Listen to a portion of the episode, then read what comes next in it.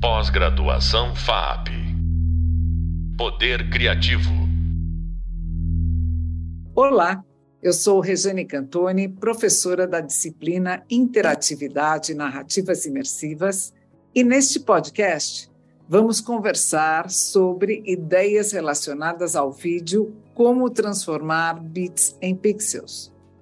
No podcast anterior, falamos sobre acervo, arquivo e patrimônio da arte digital, e no podcast de hoje daremos continuidade no assunto com a nossa convidada Patrícia Canetti.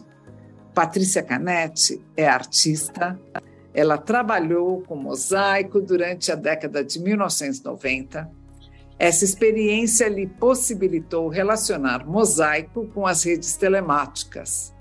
Em 2000, Patrícia criou o Canal Contemporâneo. De 2007 a 2012, foi titular de Arte Digital no Conselho Nacional de Política Cultural e no podcast ela conta para gente como ela misturou tudo isso. Ela, neste podcast, falará sobre os desafios da manutenção de conteúdo digital e visual das artes no Brasil. Quais são os desafios teóricos e práticos do arquivamento da arte contemporânea e da arte digital? Oi, Patrícia, bem-vinda. Patrícia, o que o canal contemporâneo guarda? O que ele arquiva? Hum, vamos lá. É, acho importante a gente é, dizer aqui para as pessoas que vão nos ouvir que tem um, um link aí importante com o podcast anterior, né? É, porque o canal contemporâneo, o que, que ele guarda? Ele guarda duas décadas de arte contemporânea brasileira, né? É, e ele guarda isso a partir é importante entender que desde o início é, o meu interesse, a minha visão é nas relações e nas conexões, né? Que é isso que, que, que a gente guarda, né? E conforme eu fui é, pensando e desenvolvendo mais, é, conhecendo mais, eu fui vendo a proximidade que eu ia tendo com a questão das redes neurais, né? a questão de que se trata de conexões mesmo. Né? Então, é, se por um lado a gente está falando ah, o que, que se arquiva, a gente arquiva é, são arquivos né? É, digitais, é, de texto, imagem, códigos, né? A gente tem a, uma problemática aí imensa é, em termos de Brasil, principalmente, né? que é difícil você chamar atenção e você ter políticas culturais para isso, né? para a guarda das coisas. Né? Se já é complicado para os museus, né? que são instituições físicas, né? E a gente já tem essa problemática, né, cultural no país, né, que é, é trabalhar é, a importância dos museus, museus de arte, por exemplo. A gente é, nos falta uma quantidade de salas para você mostrar permanentemente, né, acervo brasileiro, né? Então, se a gente tem essa complicação é, e, e, e, tem outra coisa, toda vez que você vai bater, né, pedir é, para a coisa do arquivo digital, para a coisa da internet, é, as pessoas sempre falam isso, mas espera aí, tem os museus na fila primeiro, né? Então tem a carência é tanta, né, que é difícil você chegar, mas é, a gente está perdendo muita coisa. São mais de 20 anos já de internet cultural, né, que está indo embora.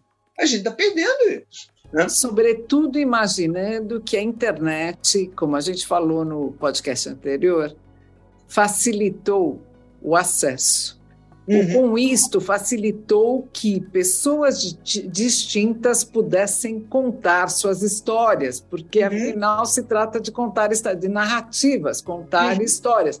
Quando o canal chega, ele é amplo, ele dá voz a muita gente que não tinha Diferente de um museu que tem uma intenção, que tem um foco, que tem. Você tinha uma coisa mais espalhada. Então, assim, dentro dessa perspectiva, nessa ideia do guardar, num caso ideal, o que, que a gente poderia guardar? É, deixa eu dar uma volta. No podcast anterior, você tocou no assunto curadoria, né? Então, quando você pergunta o que o canal guarda, é interessante, né? E eu respondo é, relações e conexões. É, eu acho que é importante a gente é, entender que a curadoria do canal não é exatamente uma curadoria, né? Eu, a, a gente foi trabalhando sempre a questão dessas conexões. Você precisava estar conectado a alguém é, do circuito. Aí você fala, como é que alguém novo entra nisso? Ora, se você fizesse uma exposição coletiva com alguém que está aí conectado, pronto, você entrava. Né? E aí você passava a ter. Né? Então, uma coisa ia puxando a outra. Né? Então, quando você pergunta o que, que é guardado, né? É, a gente está guardando é essa, essa teia. Né? Agora, o que, que você perguntou por último agora, Regiane? Me perdi. Exatamente um isso. No caso da gente poder armazenar o ideal, o que seria ideal? Porque, óbvio, parte da informação que tem hoje na internet é redundante. Então, o canal também tinha esse papel, né? O papel de muito interessante, que você não está focada em guardar documentos, é uma outra perspectiva, já, né? Muda muito é, a visão do, de um arquivista de uma biblioteca tradicional para uma biblioteca virtual. Então, assim, você está pensando agora, eu vou guardar as relações em termos de importância, a importância dada não pela produção só, mas como esta produção ecoa na rede. O, o quão importante essa produção é para uma rede, uma rede de conexões dentro de um assunto que é arte contemporânea no Brasil. Então, assim, hoje, se a gente fosse agora, vai, você recebeu a verba que você precisa do mundo inteiro para é, desenhar o canal e para construir este arquivo. É, se isso fosse possível, é, o que, que você acha seria? Quer dizer, você continua com a mesma perspectiva, que é muito interessante, pelo que eu estou entendendo, você reforça quando você fala que você vai estudar é, neurociência, etc., você reforça a teoria de que você vai guardar as relações. Né? Uhum. É, olha, se eu recebesse agora uma grana para desenvolver isso, eu certamente iria atrás. Por exemplo, a, a, eu, eu tinha é, parado num desejo. O, o, eu tinha duas vertentes para um, um, possível doutorado mesmo. Né? Então, seria trabalhar é, análise de redes sociais, né? que então haveria uma coisa assim, de como você analisar é, big data, né? Assim, como fazer uma análise disso. É, e a questão é de como os museus estão trabalhando o acesso aos seus acervos. Né? Eu acho que para chegar, quando você me pergunta o que, o que a gente vai guardar, né? eu, eu tô, continuo nesse caminho, né? em, em analisar o que, que os museus estão trabalhando. Agora, eu acho que eu iria para o caminho de ver os tipos de análise que se faz de Big Data, trabalhar em cima das ferramentas de curadoria de conteúdo que existem hoje para a rede e que são é, muito falhas, né? E eu trabalharia no desenvolvimento de uma inteligência artificial para fazer essas relações, para você chegar nesses arquivos.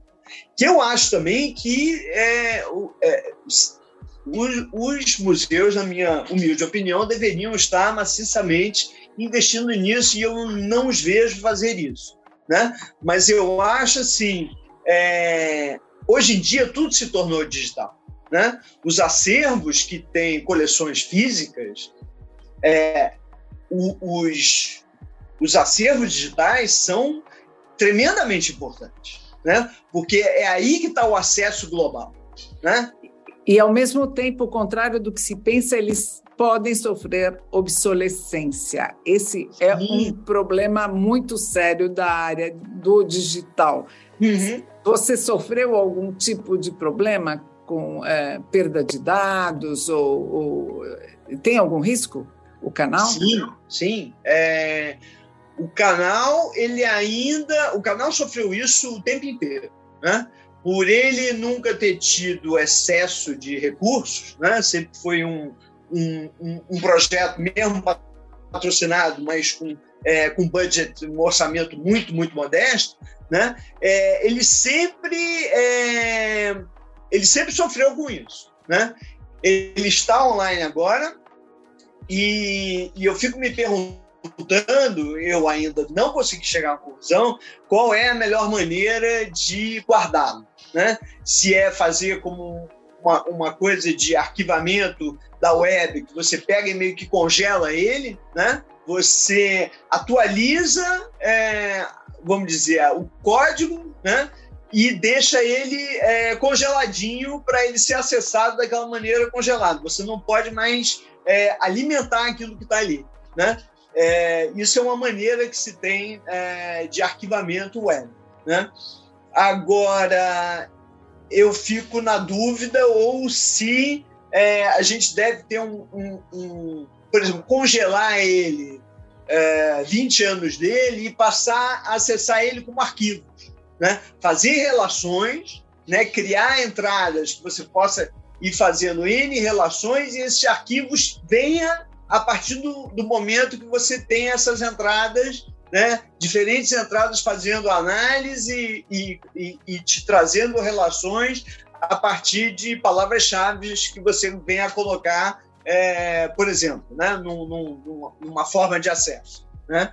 É, eu ainda não consegui chegar a uma conclusão. Ainda, ainda estamos aí é, estudando e pensando Uh, agora, ele está ali, online, não responsivo, né? um design, você vai entrar nele de, de, de, celular, você vai ver que né, ele tem uns defeitinhos, né? mas ele é completamente é, acessível. Né? Tudo que está nele está.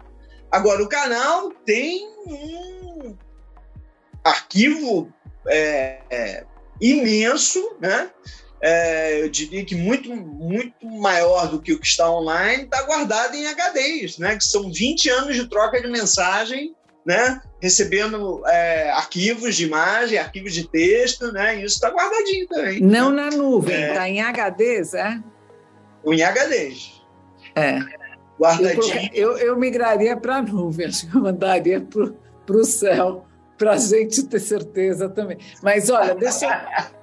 Então, assim, nessa história do futuro, um pouco do canal, e que, que colide certamente com o futuro e as especulações de muitas instituições. Né? O ano passado teve um, um seminário organizado pelo FAIO exatamente sobre o assunto e grandes nomes é, preocupados com isso, entre eles uhum. o Oliver Brown, uhum. é, o, o, o ZKM, que tem um, né, o museu alemão que tem um grande acervo de arte eletrônica, da, da, da história da arte digital, é, e outras instituições, a SIGGRAPH, que é uma instituição também muito importante americana, participaram desse evento e a questão era duas mesmo. Uma é como tornar acessível, como deixar vivo, sem que isso onere muito quem está fazendo, porque afinal de contas, assim, quando o canal é, depende de você para ser alimentado,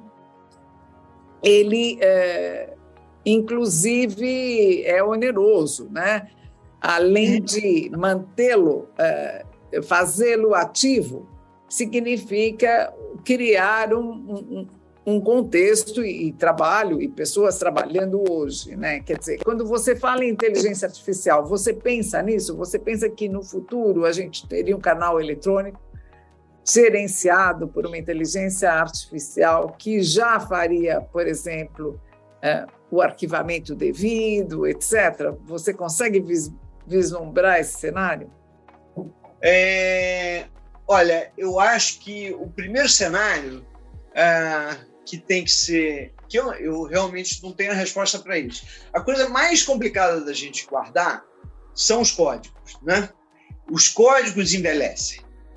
É, porque quando você está guardando os dados que vão ser acessados por algum programa ou algum aplicativo, por exemplo, você pode tentar é, tentar criar é, arquivos coringas, né? Arquivos coringas é, que são genéricos e podem ser acessados por diferentes aplicativos. Por exemplo, para dar um exemplo muito fácil de qualquer um a entender, quando você está fazendo uma planilha, né? Você pode é, salvar essa planilha como um arquivo CSV de, de ponto e vírgula, né? Que vai ser lido por qualquer software de planilha. Né? Então você tem um modelo, você tem um formato Coringa. Né? Em relação aos dados, a gente pode, até em relação à imagem, que é uma coisa complicada para a internet hoje em dia, que está evoluindo, a gente deveria já estar tá pensando nessa, o que seria esse, é, esse melhor formato Coringa para a imagem, por exemplo. Agora, isso não existe em relação ao código os códigos são feitos e eles vão envelhecendo. Você vai tendo novas versões de código, né? Ou às vezes, pior, uma nova linguagem inventada, né? E aí, você, enfim, Fortran. logo foi-se embora, enfim, o negócio morre, né? Então, são coisas. Então, aí, um desafio é a própria evolução tecnológica porque assim, a evolução das linguagens tem a ver com a evolução do hardware e como tudo isso. Mas uma inteligência artificial não seria capaz de falar todos esses idiomas? Sim, isso resolveria, não no futuro.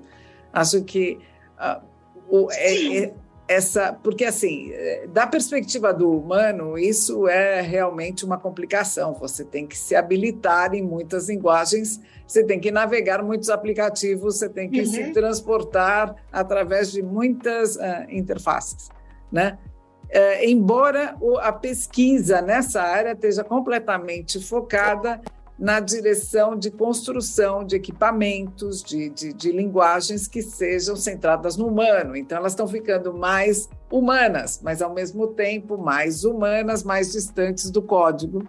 Uhum. Mas, né, Fortran, na verdade, embora uma linguagem é, era uma linguagem mais de, de máquina, mais de baixa. Então, uhum. uma vez que a gente aprendesse, a gente operava a máquina. Uhum. As linguagens atuais são camadas, né? são filtros para chegar nessa direção. Então, a ideia, assim, é, na, nesta história, né, de como que a gente, porque afinal de contas, se a gente pensar, a gente tá, se trata do, do acervo da humanidade, se uhum. trata das histórias que os humanos estão contando, né? Uhum. E como que a gente preserva isso para que isso se transforme em conhecimento, né? Não é só preservar a imagem. Eu estou agora lendo a história de um de um pioneiro da, da computação, e o Herbert Frank. E ele é fenomenal, porque ele fala uma coisa muito linda é, no, no, na abertura de, do Ars Eletrônica, do aniversário de 40 anos do Ars Eletrônica, em 2019. O texto dele é: As imagens não são só bonitas, elas contêm conhecimento. E é isto que nós temos que focar imagens com conhecimento, que nos expandam. Então, assim, acho que esse é o papel de uma, de uma arquitetura como a que você construiu, né? Uhum. De tornar visível e acessível histórias importantes, conhecimento. Uhum. Então, assim, você quer contar para a gente como que é, foi essa manobra também? O que, que chegou na tua mão e como que você transformou isso em alguma coisa acessível para todos? Tem alguma história aí atrás? Nesse projeto de designer? Porque, assim, te chegava esse material. Então, você foi também percebendo como que as pessoas liam, qual era o feedback que o canal recebia. Eu acho que o canal foi uma coisa muito mágica, né? isso que você está falando, é, a gente percebia nos primeiros anos é, que tinha uma quantidade de um público novo, né? É, passando a ter acesso à arte, passando a. Não só esse acesso virava conhecimento, né? É, as pessoas davam um retorno né, de terem viajado e terem reconhecido a obra de fulano de tal ao passar por uma galeria e a pessoa se via alegremente, nossa, eu conheci o artista por causa do canal contemporâneo. Né? É, o canal, a, a, equipe, a gente teve é, momentos, teve um, um momento muito interessante da gente trabalhar. O canal é legal, que ele tanto pode ser feito por uma pessoa só, né? Eu fiz ele durante anos, no início e no fim desses 20 anos. É, é, pode ser feito por uma pessoa, como ele podia ser feito por uma equipe. Né? Então a gente chegou no momento que tinha eram quatro pessoas e a gente trabalhava em formato de rodízio. Né? Então todo mundo passava por todas as funções é, editoriais é, dentro do, do canal contemporâneo. Né? Então, é, esse coletivo de equipe né, é, funcionava. E, então, é, o conceito dele de coletividade e individualidade também se aplicava na própria equipe. Né? É, e era muito, muito importante para nós perceber esse retorno de que a escuta que a gente tinha nessa troca de mensagens, né, é, ela era proporcional ao que a gente podia dar de retorno para as pessoas e o quanto esse retorno de é, imagens, de é, eventos, de conhecimentos sobre a arte contemporânea, né, resultava em, em conhecimento. Né? E eu percebia na, na equipe, nas pessoas que entravam no canal, o quanto o canal era uma escola, né? o quanto essas pessoas saíam com, nossa, ganhando uma profundidade no conhecimento da arte assim muito impressionante, né? Era era era muito muito prazeroso, né? Esse esse trabalho, essa, essa convivência com a arte. Então isso, eu acho que isso é o, uma história muito interessante também para se pensar no, na questão do plano futuro para o canal. Se a gente considerar que ele tem essa potencialidade, ele ser não só começou como alguma coisa que era um informativo baseado num conceito de rede, mas ele se transforma, ele se transforma em alguma coisa que tem uma potência da, do educativo. Uhum. É, acho que nessa direção, assim, hoje, se a gente for pensar o futuro do canal, no momento onde o Covid trouxe para todo mundo a potência do que é trabalhar em rede online, uhum. a potência do que é um Zoom, é, como que o canal poderia, né? Fica uma pergunta: como que o canal poderia não ser só um canal, mas ele ser um canal de educação, não, não só um canal de comunicação, mas um canal efetivo de troca é, de informação e produção de conhecimento. É, eu, eu gostaria de pensar isso assim com é, de novo assim com vários atores desse sistema, né? E mesclar isso de alguma maneira com inteligência artificial. Né? Então, é a relação homem-máquina. A gente acaba esse podcast num mundo onde homens e máquinas cooperam. Patrícia, genial. Muito obrigada por compartilhar sua pesquisa e a vasta experiência conosco. Este foi o podcast sobre acervo, arquivo e patrimônio da arte digital, parte 2, no Brasil ouvimos os desafios teóricos e práticos do arquivamento da arte contemporânea e da arte digital com a artista Patrícia Canetti. Obrigada, Regina. Pós-graduação FAP. Poder Criativo.